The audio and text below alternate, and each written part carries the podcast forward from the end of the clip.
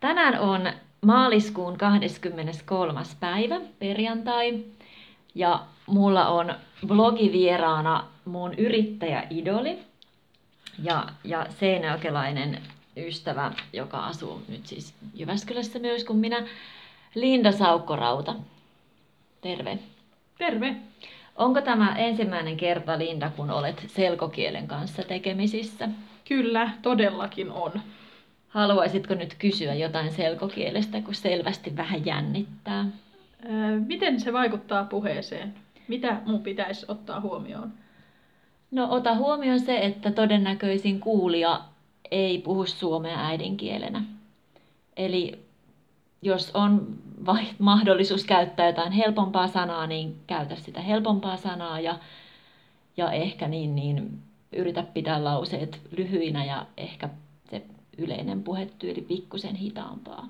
Mm-hmm. Mutta Eli kuitenkin mahdollisimman luonnollista puhetta. Lyhyttä, ytimekästä ja luonnollista.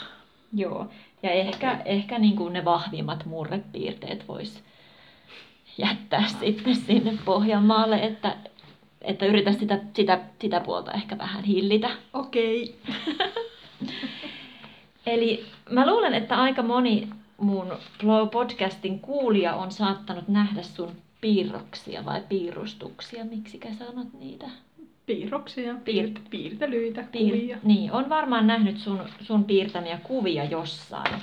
Mutta kerrotko lyhyesti, mitä sä teet tällä hetkellä? Mikä on se hissipuhe, millä sä esittelet itsesi? Hei, olen Linda ja istun seminaareissa piirtämässä seminaariesitysten esityksiä visuaalisiksi, kuvallisiksi muistiinpanoiksi. Voiko niin sanoa? Voi. Kuvamuistiinpanoiksi. Eli kuviksi, jotka kertovat sen esityksen sisällön. Miksi? Mihin sitä tarvitaan? Jotta ne tilaisuuden osallistujat muistavat jälkikäteen, että mistä olikaan kyse. Ja myös siksi, että kun sieltä tulee yleensä niin paljon tietoa niissä esityksissä, niin jäsentämään sitä tietoa. Eli yritän kuvilla jäsentää tietoa, yksinkertaistaa asioita, tehdä asioita selväksi. Vähän niin kuin selkosuomea, mutta kuvallisesti. Niinpä. Selkokuvia. No ei ne kyllä selkokuvia Ei ole. ne ole selkokuvia. Mutta tavallaan yritän jäsentää sitä tietoa, mitä sieltä tulee. Ja se käy semmoisen kuvan, kuvasuodattimen läpi, eli mun, mun kynän piirrosjäljen läpi menee. Joo. Miten kaikki alkoi? Eli mitä sä teit ennen tätä työksesi? Mä olin entisessä elämässä opettaja, olin kieltenopettaja, opetin ruotsia ja englantia, vähän suomeakin. Ähm, ja mä vaihdoin mun työtä, mä vaihdoin työtä suunnittelijaksi, tämmöiseksi verkkopedagogiikan suunnittelijaksi, eli yritin tehdä verkkokursseja – toisten opettajien kanssa. Ja siinä vaiheessa mä istuin tosi paljon kokouksissa ja mulla oli tylsää.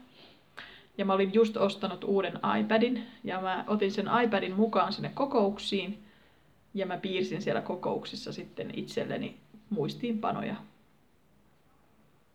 Ää, ja sitten mä päädyin vähän vahingossa yhteen seminaariin, isoon seminaariin täällä Jyväskylässä. Ää, ja, ja tuota, tein niistä seminaariesityksistä näitä omia kuvia ja jaoin ne tuolla netissä. Ja sitten yritykset otti muhun yhteyttä ja kysyi ää, sitten tuota piirtelemään heille tämmöisiä tiivistelmäkuvia. Ja sillä tiellä mä olen. Missä vaiheessa sä lopetit ne verkko... Su, mikä se verkkopedagogi... Verkkopedagogiikan suunnittelijan työt. Niin, missä vaiheessa sä lopetit ne verkkopedagogiikan suunnittelijan työt ja aloit päätoimiseksi yrittäjäksi? No mä oon ollut nyt päätoiminen yrittäjä ää, kaksi vuotta ja neljä kuukautta. Melkeinpä, joo. Um, minkälainen on sun tyypillinen työviikko? No, mulla saattaa olla joku reissu jonnekin, yleensä Helsinkiin, koska mun asiakkaista tosi moni on Helsingissä. Eli saattaa olla vaikka niin, että mä oon ää, kolme päivää kotona, kotikonttorissa piirtelemässä kuvia, tilaustöitä, eli piirrän näiden seminaaripiirrosten lisäksi myös tilaustöitä. Asiakkaat tilaa multa kuvituksia, piirkuvia. Minkälainen tilaustyö se voi olla ja minkälainen asiakas? No esimerkiksi yritys, joka haluaa vaikka joku aika iso yritys, joka haluaa oman strategiansa ja visionsa ja missionsa Uhuhu. kuvaksi, niin minä sitten piirrän heille kepeän kuvan siitä. Kepeä on huono sana. Niin on, kerro mikä on kepeä. minä piirrän heille siitä iloisen ja selkeän ja kertovan kuvan, jotta he pystyvät sitten viestiä sitä omaa strategiaansa eteenpäin yksinkertaisesti ja ehkä hauskalla tavalla. Niin näitä kuvia mä teen kotona ja sitten mä teen myös piirrosvideoita kotona, eli mä piirrän niitä kuvia niitä videoita varten sitten kotona. Eli saattaa olla, että on kolme päivää kotikonttorissa ja piirtelen näitä. Ja sitten vaikka päivän tai kaksi ää, reissussa Helsingissä asiakkaan tiloissa tai seminaarissa live-kuvittamassa, se on se termi. Um, kuinka paljon sun pitää harjoitella etukäteen sitä live-kuvittamista tai voiko sitä harjoitella? Tai vielä yksi kysymys, että jos sä oot menossa piirtämään jonkun tunnetun henkilön puhetta, mm. niin harjoitteletko sä piirtämistä etukäteen, että se kuva, jotta se kuva muistuttaa sitä henkilöä? Mun ei oikeastaan enää tarvitse harjoitella hirveästi, eli pystyn heittäytyä tilanteeseen ja improvisoida. Onko tämä huonosti sanottu? Ei. Eli, eli en juuri ollenkaan enää valmistele etukäteen, vaan mä vaan menen paikalle ja otan mun iPadin ja kynän ja ryhdyn kuuntelemaan ja piirtämään. Mutta aiemmin, aiemmin vähän kyllä oli tapana katsoa etukäteen netistä lisätietoja puhujasta, että kuka se on ja mitä se tekee ja mistä hän on puhunut. Ja, ja, ja tota, jos piirtelen englanninkielisiä puhujia, niin on saattanut kyllä vieläkin netistä kuunnella jonkun puheen, että minkälaisella aksentilla tämä puhuja puhuu ja onko mun helppo ymmärtää sitä vai ei. Tuota live-kuvittamista, live-piirtämistä, simultaanipiirtämistä, sitä voi harjoitella kyllä. Eli, eli voi vaikka valita jonkun puheen YouTubesta ja, ja niin kuin tavallaan piirtää sitä, lähteä sitä kuvittamaan ja miettimään niitä symboleita, että jos puhuja sanoo jotain, niin mitä se sillä tarkoittaa ja mikä asia sitä symboloisi. Um, eli niin, tähän kuulijoille tiedoksi, että sä teet live, live-kuvitusta suomeksi, mutta myös englanniksi ja, ja ruotsiksi. Kyllä. Miten nämä tilanteet eroavat toisistaan? No mä oon huomannut, että jos mä piirrän englanniksi, niin mulla saattaa olla aika paljon visuaalisempaa se, se työjälki. Eli tuota, käytännössä siinä on, on enemmän kuvia ja kuvitusta. Että jotenkin tukeutuu siihen ehkä enemmän. Koska silloin ainakin voi olla varma, että ei tule kirjoitusvirheitä. ja sehän olisi kamalaa. No ois. No ei olisi ei se ole. Ei, kun tässä pitää nimenomaan ajatella, että moka on lahja, eli vaikka millä kielellä tekisi, vaikka tekisin suomeksi tai ruotsiksi tai englanniksi, niin pitää ajatella, että mokailu on ihan ok ja on ihan, ihan ok tehdä virheitä ja epäonnistuakin välillä. Sitten vaan pitää osata nauraa itselle siinä kohdassa ja toivoa vaan, että asiakaskin nauraa, jos näin sattuu. Yleensä nauraa. Eli käytännössä, jos olet live-kuvittamassa jossain tilaisuudessa, niin sulla on tavallaan aika passiivinen rooli siellä yleisön joukossa eturivissä, mutta se sun kuva on myös näkyvillä koko ajan. Kerrotko joskus on, siitä? joskus ei. Eli on tilaisuuksia, jossa mä oon vaan ihan pelkkä iPad kädessä ja piirrän siellä yleisön joukossa ja on tosi näkymätön siinä kohdassa sitten. Ja niitä tuotoksia voidaan katsella niitä töitä voidaan katsella, kuvia voidaan katsella päivän päätteeksi yhdessä. Tai sitten voi olla sellainen tilanne, että mun iPad on kytketty tykkiin, jolloin se koko yleisö näkee tykkiin, eli projektoriin. Ihana kytketty tykkiin. Ihana kytketty y- tykkiin. Ihana eli, Y-harjoitus. eli projektoriin liitetty.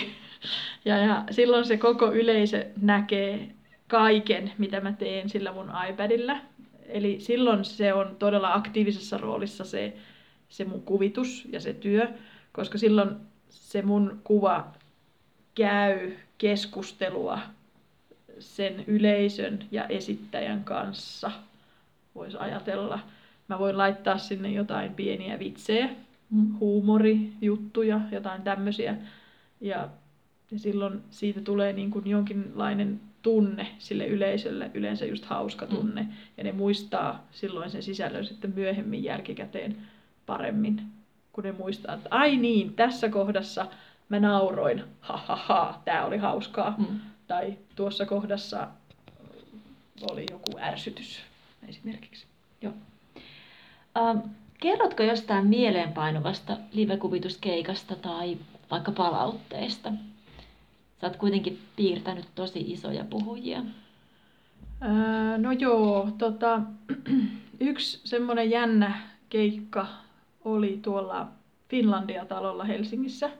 Siitä on jo pari vuotta. Oli Vappu Aaton aatto. Onko huono sana? Ei, hyvä sana. Eli Eli siis Huhti- pari päivää ennen vappua, huhtikuun lopussa. Ja siellä oli paikalla 300 diplomi-insinööriä, ää, eli tuota, tekniikan alan ihmistä. mm, Ja siellä oli opiskelijoita, siellä oli äh, niin kuin valmiita insinöörejä, eli semmoisia, jotka oli jo työelämässä, ja sitten siellä oli niin kuin yliopistoväkeä, opettajia ja sen semmoisia. Eli 300 tekniikan ihmistä ja minä yksi piirteli. Ja aiheena oli tuotantotalous. Ja siellä oli puhujille erikseen sanottu, että ei saa olla ollenkaan omaa PowerPoint-esitystä mukana, vaan ainut esitys, mikä näkyy, oli minun kynänjälki siellä Oho. taustalla. Ja se oli siellä Finlandia-talossa siellä isossa salissa. Ja siellä oli puhujina näitä entisiä Nokia-pamppuja, ja taisi olla Jorma Ollila ja mikä on pamppu? Pomo, johtaja. Ja isoja johtajia siis Suomesta. Matti Alahuhta koneen Mm. ja Jorma Ollila, ex Nokia mies ja ketä siellä nyt muita oli. No kuitenkin isoja tämmöisiä pamppuja, Mm. eli pomoja, eli johtajia. Ja, ja tota, niillä oli ihan mielenkiintoisia esityksiä tietysti ja se oli semmoinen jännä tilaisuus. Ja sitten tilaisuuden päätteeksi ne 300 diplomi-insinööriä ryhtyivät laulamaan diplomi-insinöörien omia diplomi-insinöörilauluja. Eli tuota, siinä oli semmoinen kulttuuri ero tai törmäys, koska en ollut tottunut semmoiseen ollenkaan itse. Ja sä olit tosiaan se ainut Mä olin se ainut kuvittaja. kuvittaja, piirtäjä, alan ulkopuolelta tuleva, eli en tekniikan ihminen. Joo, joo. Entäs sitten, kerrotko siitä, kun, kun tota, sun työt lähti kiertämään maailmaa? No ensimmäisiä kertoja, kun näin tapahtui, niin oli, mä muistan, se oli, vuosi taisi olla 2012. Eli olin täällä Jyväskylässä piirtänyt Nordic Business Forumissa ton Richard Bransonin niin kuin haastattelun, eli Sir Richard Bransonin, eli Virgin Airlinesin perustajan ja multimiljonäärin ja mitä kaikkea hän nyt onkaan, niin hänen keskustelunsa haastattelunsa. Ja se päätyi Richard Bransonin blogiin, sinne Virgin-yhtiöiden blogiin. Ja sitten mä muistan, mä istuin kotona keittiön pöydän ääressä. Silloin on ihan oma termikin, niin kuin Englannissa on just tällainen kitchen table moment, kun ihmiset istuu keittiön pöydän ääressä Mm. ja tajuaa, että nyt tapahtuu jotain. Joo.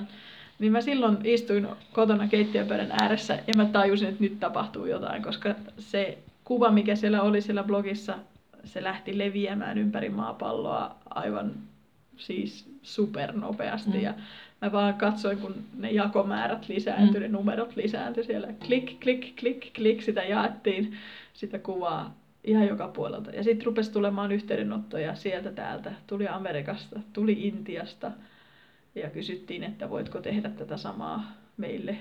Ja mä olin vähän pihalla siinä vaiheessa, Mm. että oho, mitäs nyt? Otetaanpa tähän kevyt inessiivi-osio. Kerrotko, missä kaikissa paikoissa sä, maissa sä oot ollut live-kuvittamassa? Missä kaikissa maissa? Mm. Nimenomaan maissa. No tai kaupungeissa. Tai Mutta kaupungissa. älä Suomen kaupunkeja luettele. No okei, mutta Suomessa aika monessa Luet- paikassa. No, joo, joo. Sitten mä oon ollut Ruotsissa, eli Tukholmassa, Malmössä, ää, mä oon ollut Islannissa, Reykjavikissa, mä oon ollut Norjassa, Oslossa, ää, mä oon ollut Puolassa, tuolla Varsovassa, mä oon ollut Espanjassa, on ollut Barcelonassa ja Portugalissa mä oon ollut Lissabonissa. Onko mä ollut vielä jossain muualla? Ah, Virossa, Tallinnassa on ollut piirtämässä. Mitä sä haluaisit seuraavaksi? Mi- mistä sä haaveilet? No, eilen sain aika jännittävän ehdotuksen ja eräällä toimittajalla oli semmoinen idea, että mitä me voitaisiin tehdä yhdessä, niin olisi ihan hauska katsoa, että pääsisikö joskus tekemään tämmöistä sarjakuvajournalismia. Mitä se tarkoittaa? Sä oot mulle ollut televisiossakin. Oon mä ollut televisiossakin. Siellä A-studiossa. Oon mä ollut pari kertaa Okei. jo. Joo. Joo. Sarjakuvajournalismi on siis niin kuin, no, piirtämisen avulla tehtyä lehti, lehti niin kuin tavallaan no, artikkeleita, Joo. niin journalismia ylipäätänsä siis. Eli käytännössä siinä on toimittaja, joka tekee sen niin kuin taustajutun Mm. ja sitten piirtäjä tuo siihen sen oman näkökulmansa. Et sillä lailla pystytään käsitellä esimerkiksi semmoisia vähän ähm, vaikeitakin asioita, rankkoja asioita, koska piirtämällä pystyy tuoda etäisyyttä siihen. Ei tarvi olla valokuvia esimerkiksi ihmisistä, Mm. jolla on asiat huonosti, Aivan, joo. vaan voidaan piirtää niin kuin esimerkiksi sitten joku tietynlainen hahmo. Mm. Joo. Se on nyt aika jännä juttu. Suomessa on, ei ole kovin monta, jotka tekee sitä. Osaatko sanoa, kuinka monessa seminaarissa sä oot ollut näitä kahden ja puolen vuoden aikana? No mä oon yrittänyt laskea, mulla lukee tällä hetkellä jossain listauksessa, että lähes, äh, lähes 200 tilaisuutta. Ja nyt tulee se Eli sun- se on käytännössä yli 600 puheenvuoroa, yli 600 esitystä, mitä on piirtänyt. se on aikamoinen määrä Se tietoa. on, se on aikamoinen määrä tietoa ja se kaikki on mun päässä. Se kaikki on sun päässä ja nyt tulee se suuri kysymys. Mitä sä olet oppinut? Miten tämä maailma toimii? No musta tuntuu, että mä piirrän sellaista yhtä isoa kuvaa tästä maailmasta. Ja se, aina kun mä käyn jossain uudessa seminaarissa tai tapahtumassa, niin se kuva täydentyy vähän jostakin nurkasta. Siellä on yksi nurkka, jossa on vaikkapa digitalisaatio, eli kaikki nämä tällaiset digitaalisuuteen liittyvät asiat. Siellä on toinen nurkka, jossa on vaikka johtaminen, eli ihmisten johtaminen työssä ja siinä, miten ihmiset saadaan vaikka motivoitumaan omassa työssä. Siinä on yksi nurkka, joka kertoo vaikka just työn muutoksesta, eli miten työ on muuttumassa, miten ihmiset luo itse omia uusia työpaikkoja, mm. niin kuin sinäkin Mm. Tai minä. Ja just, että ei vaikka ole mitään eri, erillisiä toimistoja tai konttoreita tai tehtaita, missä sitä työtä tehdään, vaan sitä työtä tehdään vähän siellä sun täällä. Ää, Ei ole tiettyjä työaikoja. Miten, miten siihen pitäisi suhtautua sitten esimerkiksi johtajana, kun ihmiset haluaa tehdä töitä Mm. uudella tavalla. Sitten siellä isossa kuvassa, miten mä piirrän maailmasta, niin yksi nurkka on semmoinen voisi olla esimerkiksi vaikka robotit ja muu tämmöinen teknologia, mikä tulee, tekoäly Mm. ja, ja, ja tuota niin, kaikki tämä. Eli miten robotit vaikuttaa siihen työn muuttumiseen. Ne ei vie meiltä töitä, mutta ne saattaa ottaa jotkut työtehtävät itselleen esimerkiksi. Ja siellä kaiken keskellä siinä isossa kuvassa, mitä mä piirrän tästä maailmasta, joku idealisti voisi sanoa, että siellä on ihminen, Ei siellä ihmistä Siellä on raha. Niin, raha, joo. Raha se on. Eli raha pyörittää tätä maailmaa ja oikeastaan kaikki nuo seminaaritkin on kuitenkin, niin kuin, kun siellä on kuitenkin yritysväke, että millä saadaan sitten yritykset tuottamaan enemmän rahaa. Anteeksi nyt vaan. Pystytkö sä parantamaan maailmaa tällä sun työllä? Mä tavallaan pystyn, mulla on iso valta siinä, miten mä esitän kuvat ja, jos, ja siinä, miten mä päätän, että mikä asia symboloi jotakin. Eli jos vaikka esimerkiksi puheenpitäjä esityksessään puhuu johtajista, niin mä voin päättää, minkälaisen johtajan mä piirrän. Ja aika usein mä piirrän esimerkiksi naisjohtajan ihan vain siksi, että mä voin. Mm. Tai joku työpaja, missä on tosi monta ihmistä äänessä ja yleensä se, joka on äänekkäin, eli puhuu kaikista koviten ja lujaa, niin se saa usein sen äänensä kuuluviin. Mutta mulla on se valta nostaa myös niitä hiljaisia mielipiteitä näkyviin siihen kuvitukseen. Ja kun ne tulee siihen kuvaan, niin ne muuttuu konkreettiseksi. Minkälaista palautetta sä oot saanut? Oletan, että ylistävää, mutta ootko saanut sellaista palautetta, joka olisi jotenkin hätkähdyttänyt sua? No kivaa palautetta on mukava saada ja aika usein sitä saankin hyvää palautetta, että ihmetellään minkälaiset aivot mulla on, kun mä piirrän tai miksi, mi, miten mä pystyn tähän, miten mä pystyn yhtä aikaa piirtää ja tiivistää ja vielä piirtää nopeasti, poimia ne olennaiset mm. sieltä. Ähm, ne on, aina on mukava kuulla se puhujan mielipide, eli, eli mitä he näkevät siinä kuvassa, näkevätkö ne omat sanansa siinä ja kokevatko he, että se viesti on mennyt perille. Ähm, ja, ja se on ollut hauska palaute, se, että joku tulee sanomaan vaikka kaksi vuotta niin kuin tapahtuman jälkeen, että mä olin silloin siellä yhdessä seminaarissa, missä sä olit piirtelemässä.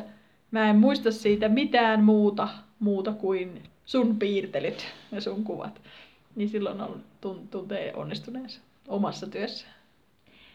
Eli sun kohdalla hyppy työntekijästä yrittäjäksi on ollut erittäin toimiva konsepti. Kyllä, on ollut oikein, oikein kannattava kaikin tavoin. Mitä vinkkejä antaisit sellaisille, jotka nyt suunnittelee vastaavaa irtiottoa tai muutosta omasta työssään? No voi ensin vähän kokeilla, että voiko, voiko sitä niin kuin harjoitella siinä oman päivätyön ohessa, että ei tarvi heti lähteä repimään itseään irti päivätöistä ja polttaa kaikki sillat takanaan, vaan, vaan niin kuin mullakin oli, mä olin ensin tosi pitkään sivutoimisena, eli tein päivätyön ohessa tätä niin kuin harrastuksena. Eli kokeile ensin pienesti ja mieti, voiko siitä lähteä eteenpäin. Ähm, niin mua auttoi se, että mä pystyin tehdä itse omat nettisivut ja kaikki tämmöiset jutut ää, niin kuin alusta lähtien, mutta jos, jos et itse osaa, niin pyydä apua. Ää, ja toisekseen kyllä tuolla sosiaalisessa mediassa kannattaa olla aktiivinen. Et sitä kautta mulle on ainakin tullut kyllä paljon töitä. Siinäpä ne. Kiitoksia oikein paljon. Ei mitään, ole hyvä. Ja kiitoksia kaikille kuulijoille, jotka jaksoivat kuunnella. Tämä on ehkä mun Selko-podcastin pisin haastattelu, 23 minuuttia. Apua. Tässä ajassa ehti hyvin lenkkeellä jumpata ja tehdä kaikkia tylsiä kotitöitä. Oliko mä luonnollinen? En mä tiedä, mä, tää pyörii vielä. Tota, olit se mun mielestä. Selkokieli on vai, tai niin on, on vaikeaa puhua tarpeeksi hitaasti. Niin, ehkä he sitten tajuaa itsekin, että käyttää välillä jotakin vähän ehkä epätyypillistä sanaa, mutta tämmöinen mä oon suomeksi. Okei, nyt mä laitan pois. Moi moi! Moi moi!